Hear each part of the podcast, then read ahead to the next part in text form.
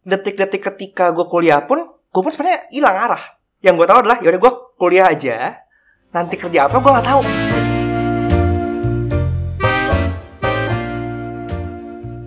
Oke Ci Ci Ci gue mau cerita. Kemarin tuh gue baru balik dari Medan.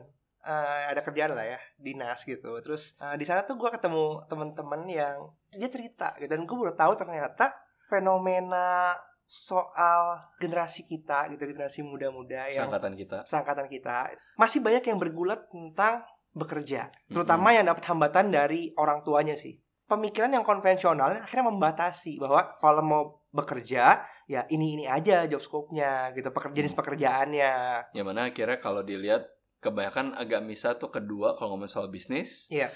Entah lu nerusin bisnis keluarga Mhm. atau lu mulai sendiri.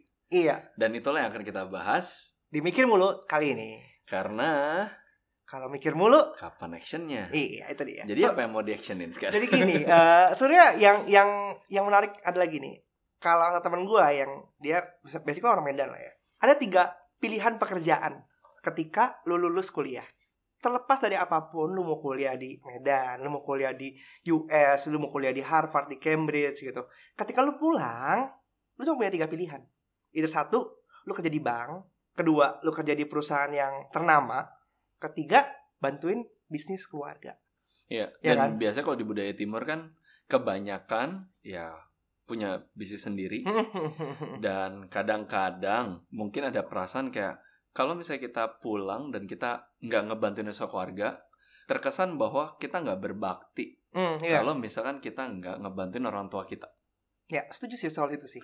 tapi apakah dalam posisi yang anak-anak muda sekarang gitu ya kalau yang lo lihat sebenarnya apa sih yang terjadi tuh di sekeliling kita nih what happened sekarang Iya, dengan kemajuan teknologi dan berbagai macam pekerjaan yang dulunya nggak ada, lalu kemudian jadi ada. Apalagi dengan peran sosial media sekarang ya. Sekarang kalau kita ngomong content creator ini kan sebagai sebuah millennial job. Hmm. Dan semua orang pengen menjadi content creators gitu. Kalau dulu kita hanya terbatas, oh kalau kerja itu harus ke perusahaan orang lain, kalau kita bikin bisnis yang berhubungan dengan industri yang udah ada. Hmm. Tapi sekarang enggak kan, solopreneur jadi content creator itu pun sesuatu pilihan. Dan ada juga sisi di mana kayak itu kan ngomongin soal kreatif industri ya, Hmm. karena faktor pengaruh digital. Iya. Gue juga nemuin bahwa waktu waktu gue masih jadi dosen, Hmm. mungkin back ke 2014 kira-kira ya, kalau gue agak mundurin kayak 2014 2015 Bapak 2014 udah jadi dosen. udah dong. Tunggu saya hitung umurnya ya. Udah 6 35 ya, 45, Eh Pak. gila. 26 gue jadi dosen. Oh, gitu, baik. Saya High achievers tampaknya ya. Jadi waktu gue ngajar itu sebenarnya gue gue kan ngajar di beberapa kampus. Iya. Dan gue temuin bahwa uh, jurusan atau major entrepreneurship itu tuh sebenarnya nggak banyak. Hmm. Tapi sambil jalan 2014 ke 2015 ke 2016 ya juga kayak bikin kelas entrepreneurship Oke. Itu sebenarnya jadi pengaruh gitu. Kenapa ini nih gue masukin nih ke pembahasan ini? Karena yang gue temuin adalah akhirnya semua anak-anak ini yang lulus tuh kali ditanya, lu mau jadi apa? Oh, gue mau lulus ya mau usaha sendiri. Hmm. Oh, nggak mau kerja sama orang dulu? Enggak lah, ngapain? Hmm. Ya usaha sendiri aja. Nggak mau bantu usaha keluarga gitu? Ah, udahlah usaha keluarga ntar aja. Toh juga gue anaknya. Toh juga ntar tahtanya akan turun. Soalnya tuh kayak gitu. Iya, iya, iya. Jadi biar gue usaha sendiri dulu aja. Ntar kalau misalkan ya udah sukses atau misalkan udah bosen, ya udah baru gue lompat deh ke perahu bisnis keluarga.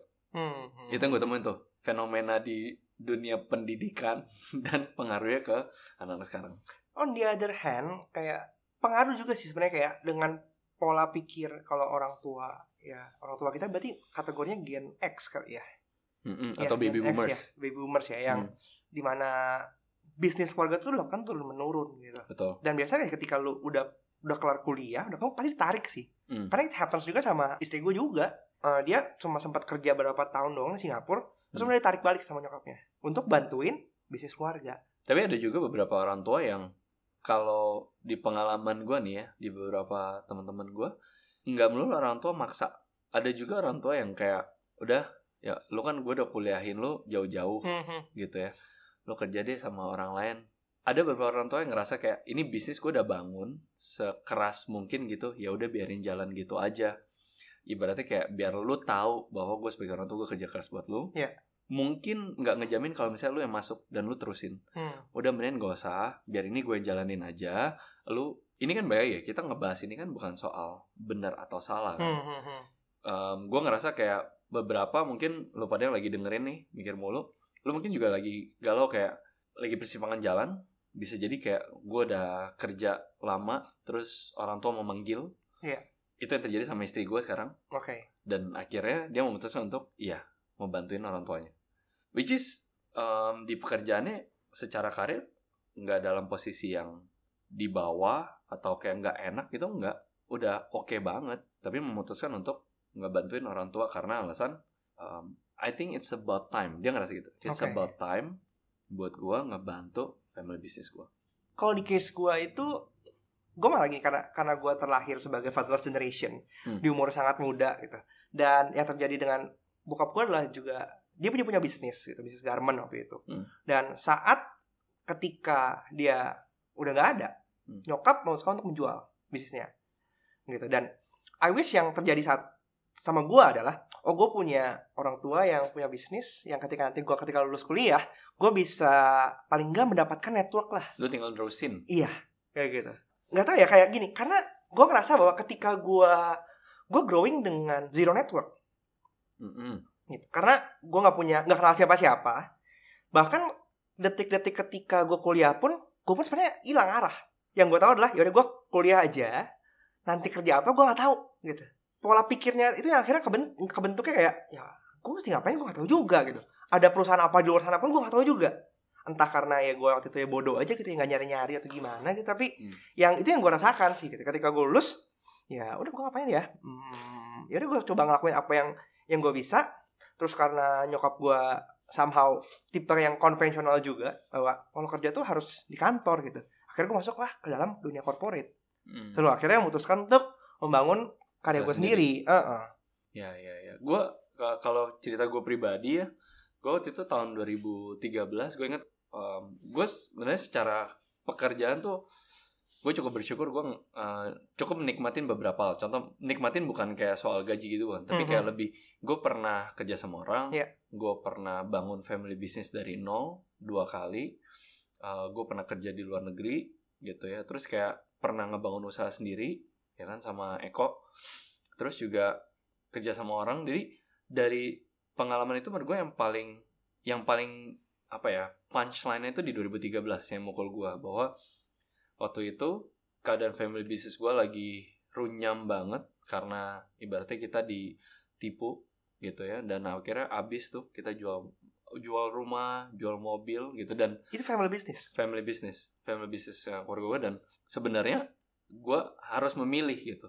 Kayak persimpangannya kayak gue lagi menurut gue dalam karir yang lagi naik banget gitu ya.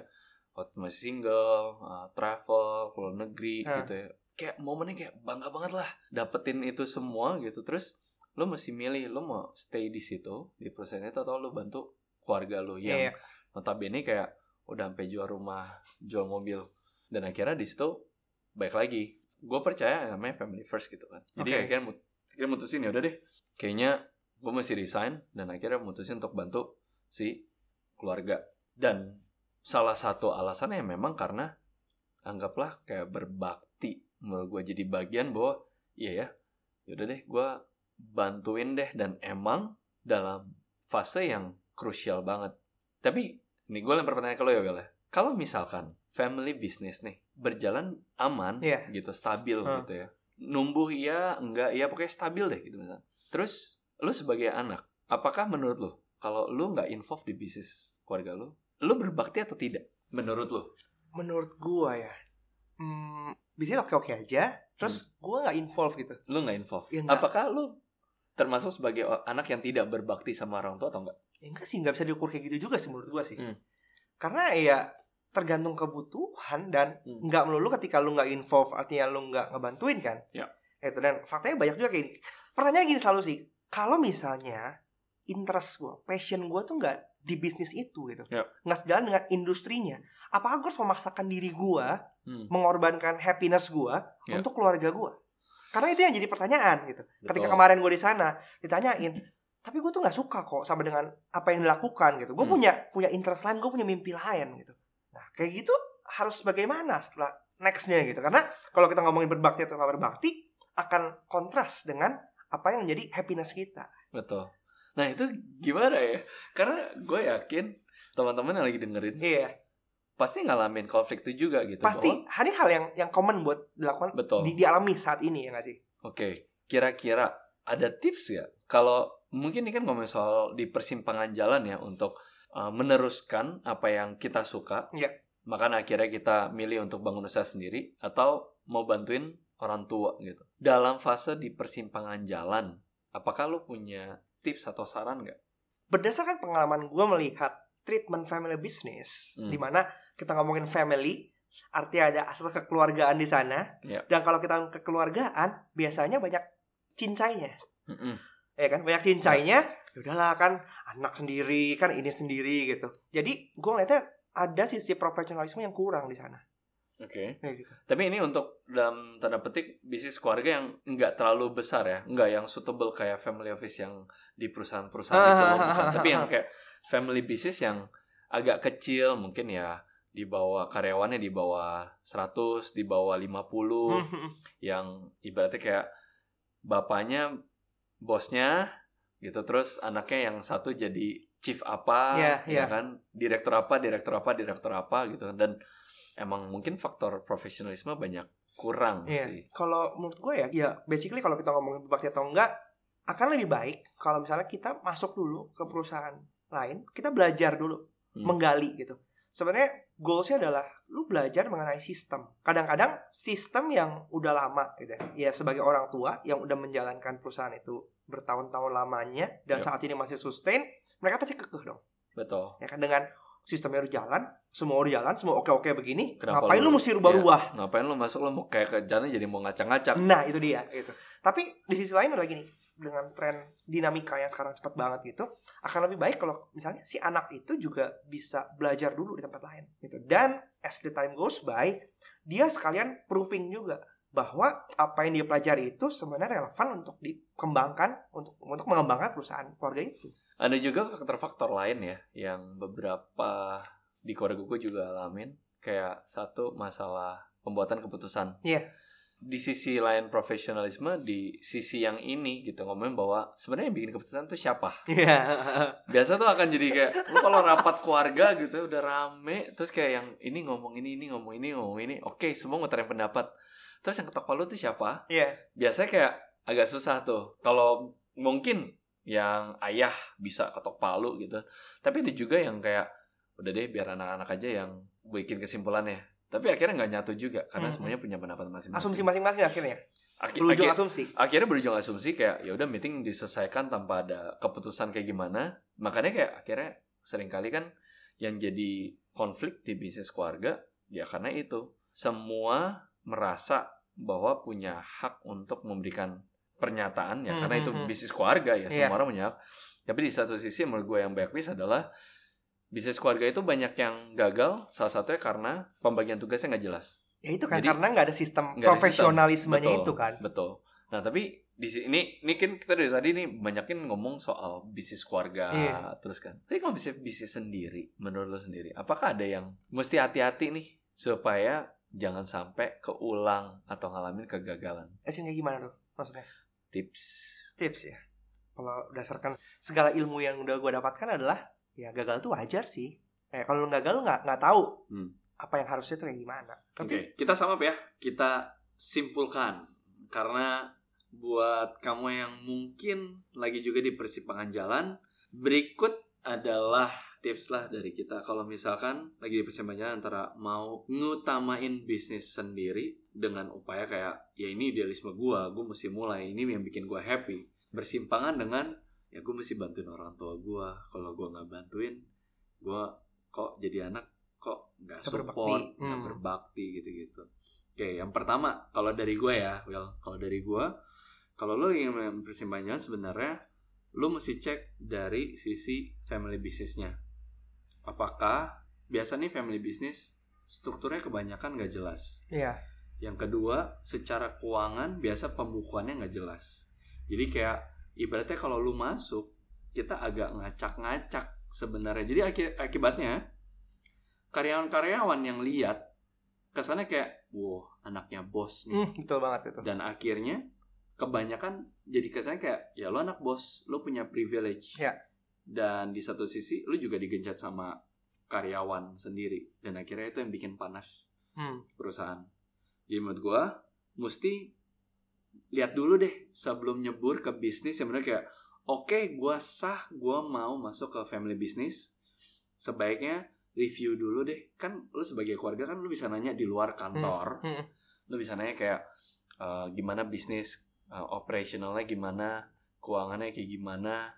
Eh, masalahnya di mana? Dan dari situ lu bisa memutuskan apakah dengan lu masuk lu akan ngebantu bisnis keluarga lu jadi lebih baik atau kalau lu masuk dengan semangat untuk ngubah ini dan itu mungkin bisa jadi malah memperkeruh keadaan menurut gue itu tips yang pertama Oke. Kalau gue tambahin, eh basically apa yang setiap apa yang lu mau lakukan, lu harus proof kalau lu tuh capable dengan itu itu. Mungkin eh, teman-teman yang setuju dengan, oke, gue akan masuk ke family business atau nggak gue tetap mau mencoba sendiri gitu. Tapi buntunya adalah orang tua gue nggak setuju.